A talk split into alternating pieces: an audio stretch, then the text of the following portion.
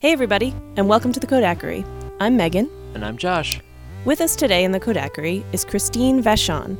Christine is an award winning film producer and co owner of the production company Killer Films.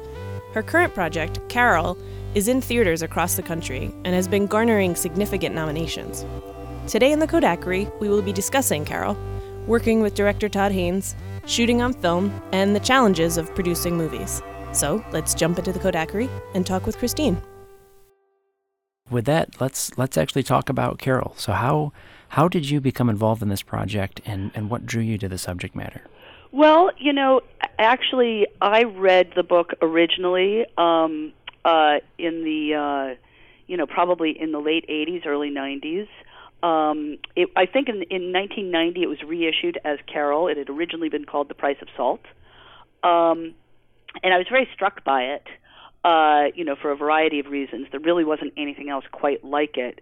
It kind of walked the line between, you know, uh, all those popular uh, lesbian pulp novels that came out in the 50s that we were all kind of reading ironically in the 90s. Um, and really, you know, it had it had an edge and uh, um, and almost it kind of dissected this couple falling in love uh, in a way that was incredibly intellectual, but also incredibly moving. Anyway, another, another a couple other producers were trying to turn it into a movie as early as as then, um, and there was a script that made the rounds uh, at at some point. So I sort of was aware of it, but about ten years after that, at least, um, uh, Elizabeth Karlsen got a hold of the rights. So I so my my my calendar's a little off. I think she got a hold of the rights about 5 or 6 years ago. Okay. And but but after a very long period of um of wanting them and and sort of you know trying to figure out when they'd come up again, etc. She got a hold of the rights and she started working with Phyllis Nagy, uh, who was the writer director of a movie we all made together called Mrs. Harris with Annette Bening and Ben Kingsley. So Phyllis, um, you know, made the script. You know, uh, really, I think, really wrote an impeccable script, and with Liz, made it into something you know really, really special. And they attached Cate Blanchett, and they attached another director, who was not Todd, and they, you know, started pulling their money together. So one day, Liz and I were on the phone about three years ago, and um, we were complaining to each other, as you know, producers do. That's sort of all we do when we talk to each other. And um, Liz said, you know, we were just, you know, we were just speaking to each other as close friends and colleagues. She said, "I can't believe it. After all this, it looks like I'm losing my director on Carol. You know, I want to kill myself. It's been so hard, and." I thought we were finally about to, you know, hit the finish line. And I said, you know, something like, "Tell me about it. It looks like we're not getting the cast we need for Todd Haynes' new movie, and I don't think that's going to happen, you know, when we thought it was." And then there was a silence. and then one of us said, "Let's show it to Todd." And literally 48 hours later, he was attached. Wow. That's awesome. Man, that just oh, very serendipitous how that all came together. Yeah, and unusual. I mean, because you know, usually, I mean, Todd tends to pretty, you know, really pretty much do scripts that he's generated himself. Um, although, you know, obviously he worked with Phyllis on the script to some degree. It's her script. But but you know it really uh, it, for in in independent film that was like you know that was like a nanosecond. Right. right it, it, sounds like this this project had a very long kind of development period. Is that typical for a project? I mean, how? Yes. Uh, they they take decades at times to come together. You know, sometimes it's just like you have to wait for like the zeitgeist pendulum to swing back your way.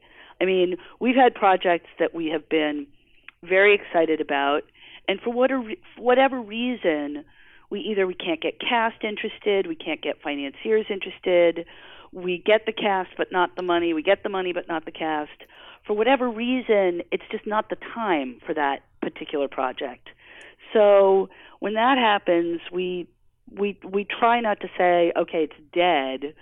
we if we really believe in its quality, we try to sort of set it aside, but keep our eyes and ears open, you know, for the right moment. You know, uh, we have a film going to Sundance called Goat by Andrew Neel, and it's based on a script that was written at least ten years ago, originally by David Gordon Green. And you know we couldn't get it made then, and then you know we had the great good fortune to get to know Andrew and his work and realize that he was the perfect person. That's that's fantastic. So so in this process is the role. I mean, uh, like how do you shepherd these things along? I mean, how many projects do you tend to have going at once if it takes potentially you know ten years to get something off the ground like that? Well, you know, we have a lot of projects happening in sort of all w- within our within our orbit, I guess. Mm-hmm. You know, we we shot the Todd Solondz film last spring. We just finished an Andrew Dosunmu film uh, with Michelle Pfeiffer. We are, you know, talking about shooting Todd Haynes' next film this coming spring. And then we've got any number of potential television project, web series, all kinds of different wow. ideas moving forward, you know, again, like just, you know, in, in our in our world. Oh, you you've actually worked a lot with Todd Haynes in the past. Yes. What brings you keeps bringing you guys back together? Um, you know, we we really started our careers together, and there's something really fortuitous about that because you know we're the same age. Uh, we we went through you know some some tough times together. When we made Poison back in I guess 1991 you know, it was in the middle of the AIDS crisis, and there was a sense of urgency about telling your stories and and making your films that was really it's hard to explain if you weren't if you weren't living it but it absolutely touched everything that we did especially whatever means of creative expression you know we we could get our hands on. And um you know that you know going through something like that with someone you know you feel like you you know you've really like you've been through a war. Right. Um so you know there's that there's you know we we have a very strong friendship. And you know but i think at the base it's simply i i feel so lucky. I just feel like i had the good fortune to you know to see his his film superstar the karen carpenter story really early on and realized that it was uh you know that it was it was indicative of the kind of movies I really wanted to be involved in. It was provocative. It was um it was incredibly innovative and original and it was entertaining and I just thought like this is that's it like eureka. So that's what I've been looking for. Right. Well, as a producer in general, how do how do you how do you find projects? How, do you seek them? Do people reach out? Is it is there any order to it?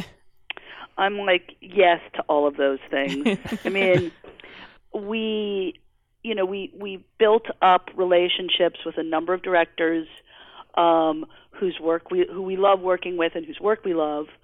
So those obviously they you know they the, the writer directors are sort of what people think of killer uh when they think of killer that's what they think of first. But then you know we go to film festivals. If we see if we see work that we love we reach out to the director.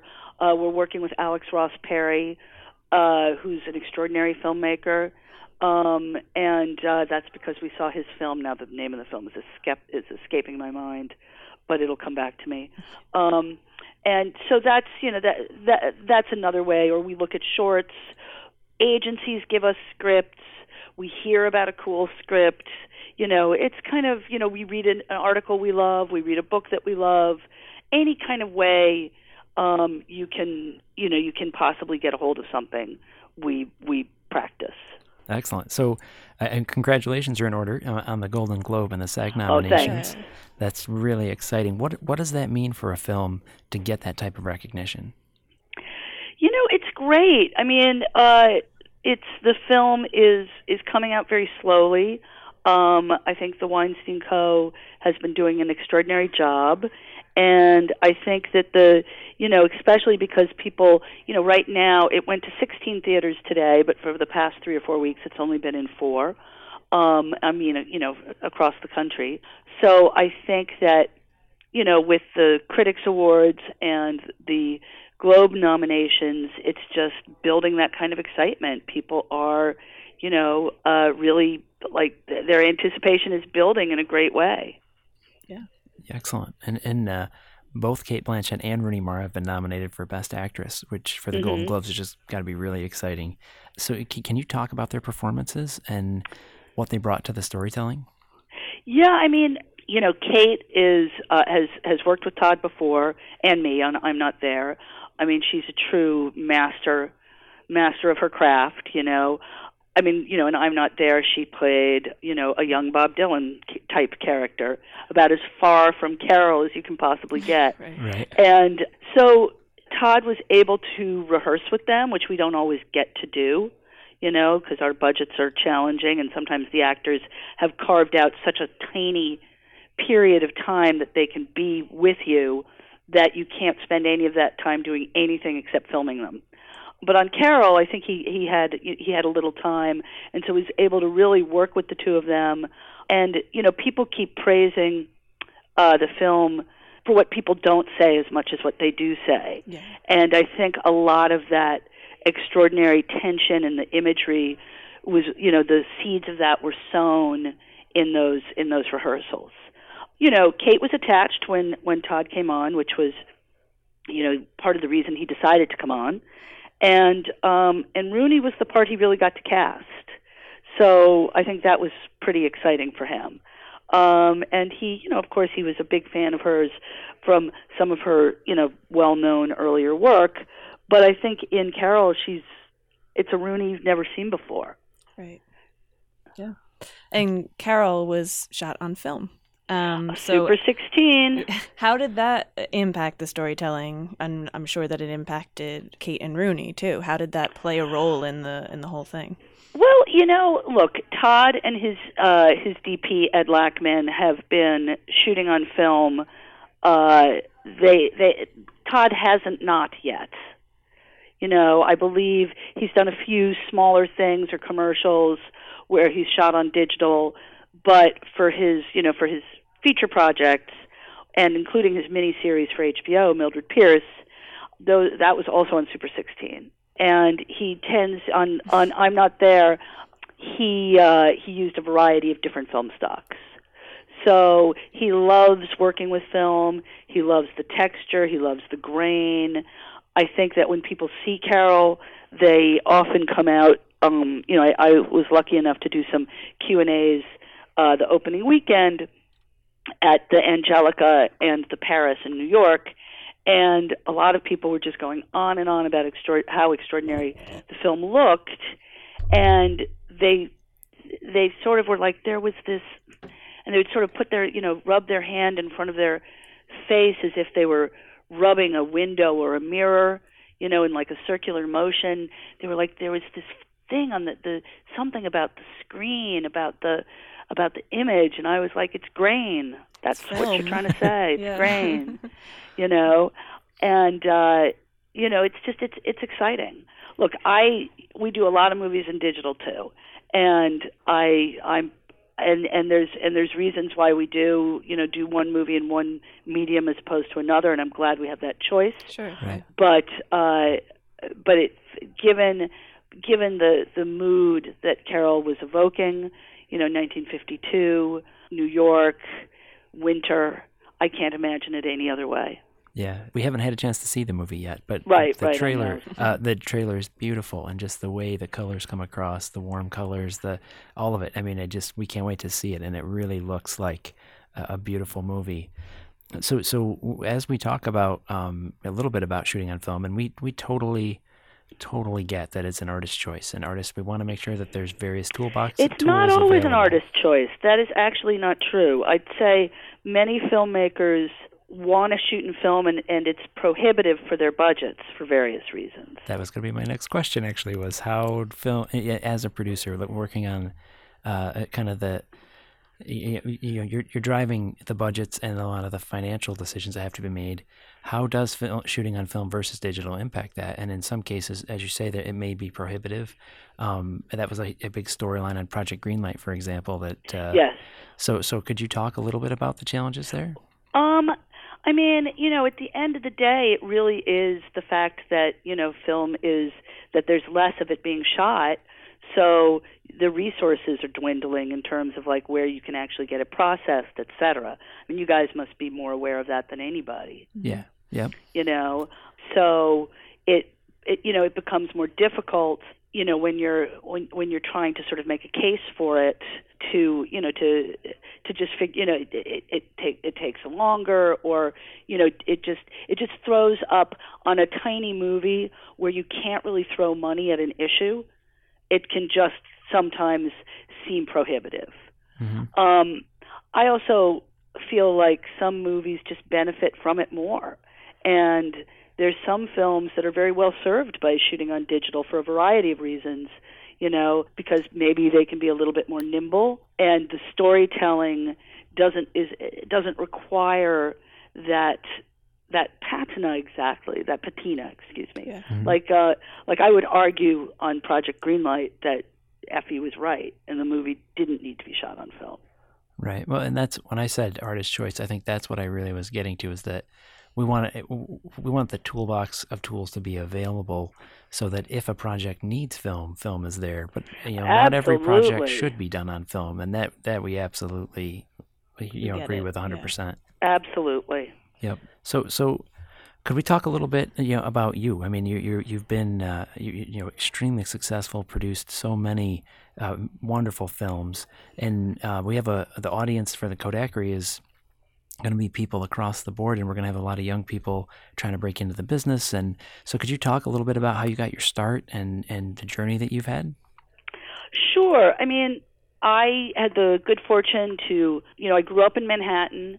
I went away to college in Providence, Rhode Island, came back to New York in the mid 80s, and there were a lot of filmmakers starting to make their first movies, like Jim Jarmusch and Spike Lee and Bette Gordon.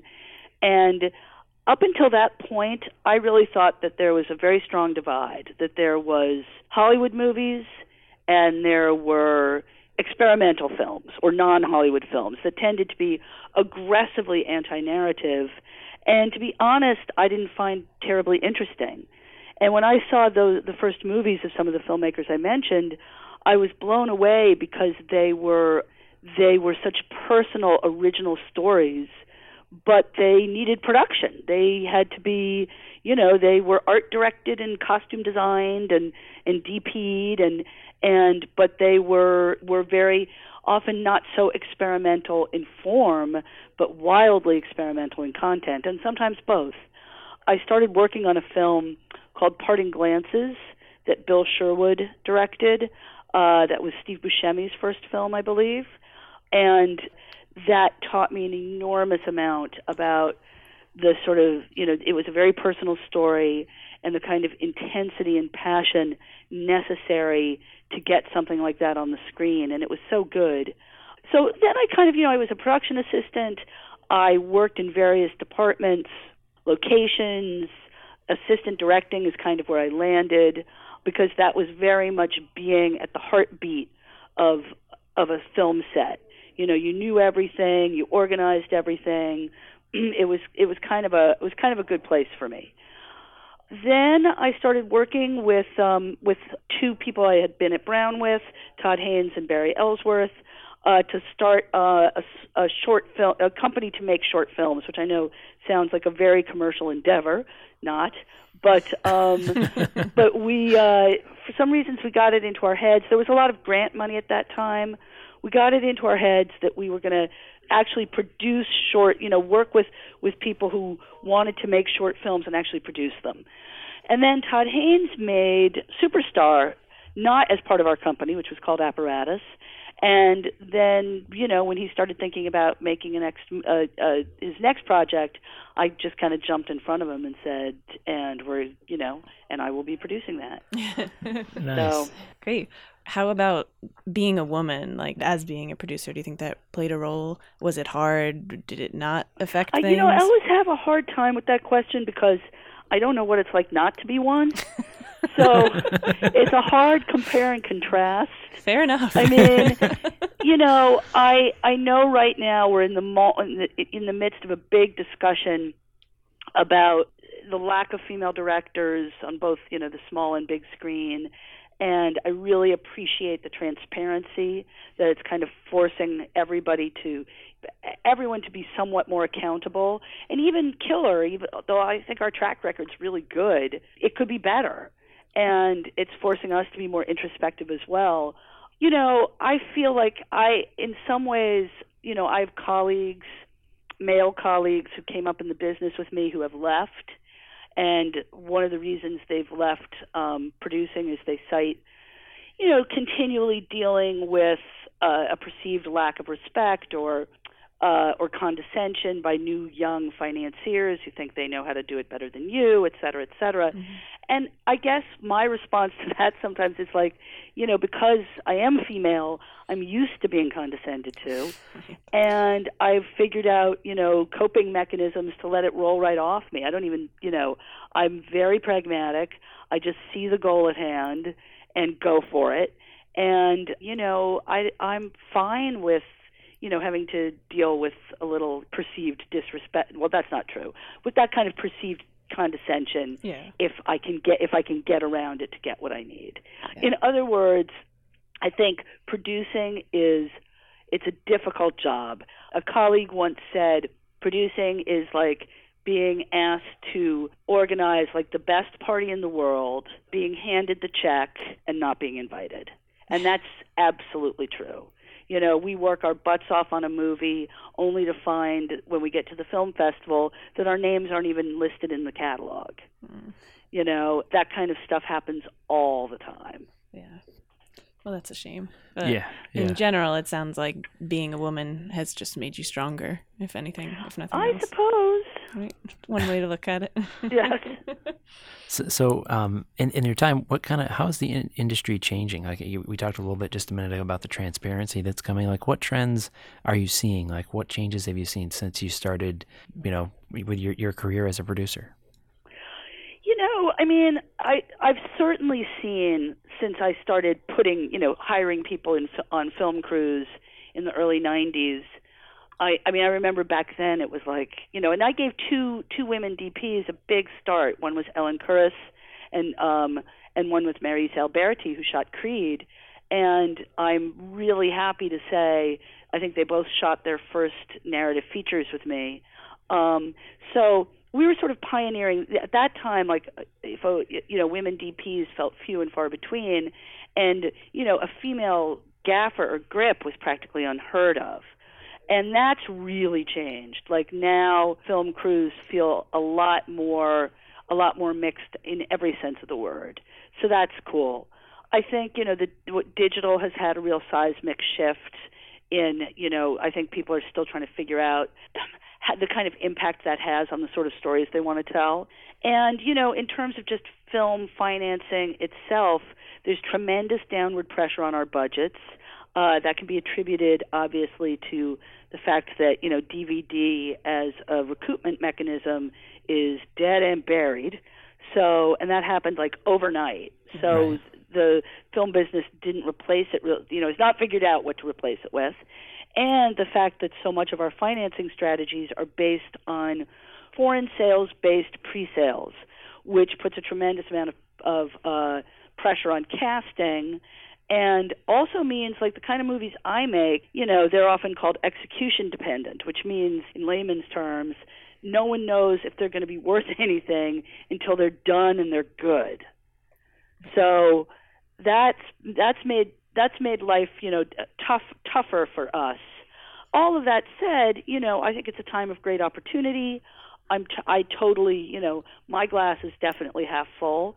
Um, the fact that there's so many different kinds of platforms to to put your you know to exploit your work on different ways for people to see your work different kinds of stories that you can tell for these different kinds of platforms i think is pretty awesome. Yeah yeah. for sure. Yeah, I mean, it seems like we're at a time where there's there's so many tools for people to make content and to start to tell their stories um, on big and small levels. And then I'm really, you mentioned DVD sales like Netflix and Hulu, and a lot of these new people who aren't just uh, streaming content but actually creating content. That's I mean, right. Do you see them as becoming a larger fixture in the industry? Well, I think they're already. I mean, look at the Golden Globes. You know, right. they're already staking their claim, and you know, um, I haven't seen Chi-Raq yet, but it it looks great, and it's getting fantastic reviews, and it feels like you know what Amazon is doing um, is kind of like a return to that you know those mid-level budget movies that everyone is moaning about missing so much hopefully we'll put our money where our mouth is and go see them. Right right. So what about we talked about the you know the audience that we're going to have you know young filmmakers trying to break into the industry today. Do you have any tips any any advice for a new person trying to break into the industry my biggest advice is, you know, young filmmakers have to start thinking very entrepreneurially. And um, you know, there's no excuse now not to be able to to make work. You know, people can shoot entire films, obviously, like Tangerine, on their iPhones. So the you know the most important thing is to start proving that you can tell a story, so that when you're when you encounter somebody, you know, some kind of gatekeeper like me or people who work with me, uh, you can immediately show us, look, I know what I'm doing. I know you know I I know how to put images together in an effective way. I think, you know, building community is one of those buzzwords people are talking about all the time these days and building an audience, et cetera. But I think what it really means is you know, I mean, I think like crowdfunding, for example, is so much more about building an audience than it is about actually getting your money, your your movie financed. And that idea of just of reaching out and making a community invested in you as a storyteller, you know, and figuring out ways to do that you know that's really I guess what it's all about now. Yeah, and, and I've seen you know Kickstarter as an example has almost become a place to a proof of concept. Like exactly, I've seen that happen in comic books and film and lots of different places where people are using that to kind of say, look, there is an interest in this. That's so, right.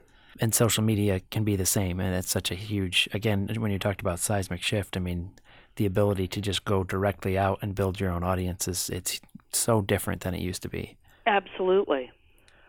Uh, we really appreciate you joining us. It's been a great uh, to talk to you. We really appreciate it. We can't wait to see Carol and uh, and uh, you know as we've talked, I would love to maybe even someday in the future, if you had time, uh, maybe get you and a couple producer colleagues and do an episode about producing. I think there's so much interest, kind of behind the scenes things that that people just don't know about. Right. To get oh, some exposure, be, yeah, exposure yeah, into what you guys actually do, and so we can people yeah. can get uh, exposed to that. Yeah.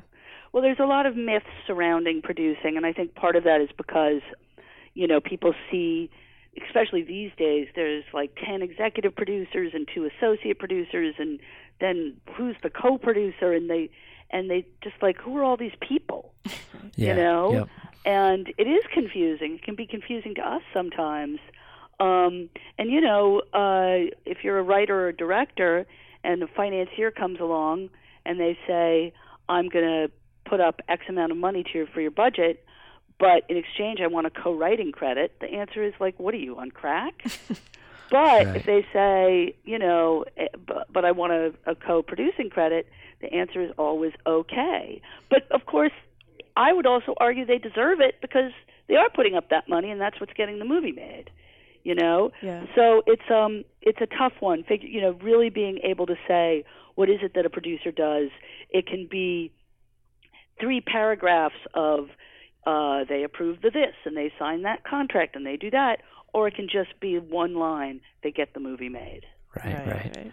But in that, I bet there's a lot of good storytelling oh, yeah. and just oh, yeah. behind the scenes stuff we could dig into. So that, um, but but uh, so thank you so much for joining us. We're really we really appreciate you being here, and uh, we look forward to seeing Carol and and uh, we'll be rooting for it during award season. Excellent. Thank you guys so much. Thank, thank you. you. Take care. Bye. Great satisfaction to be able to speak to you through the medium of this wonderful invention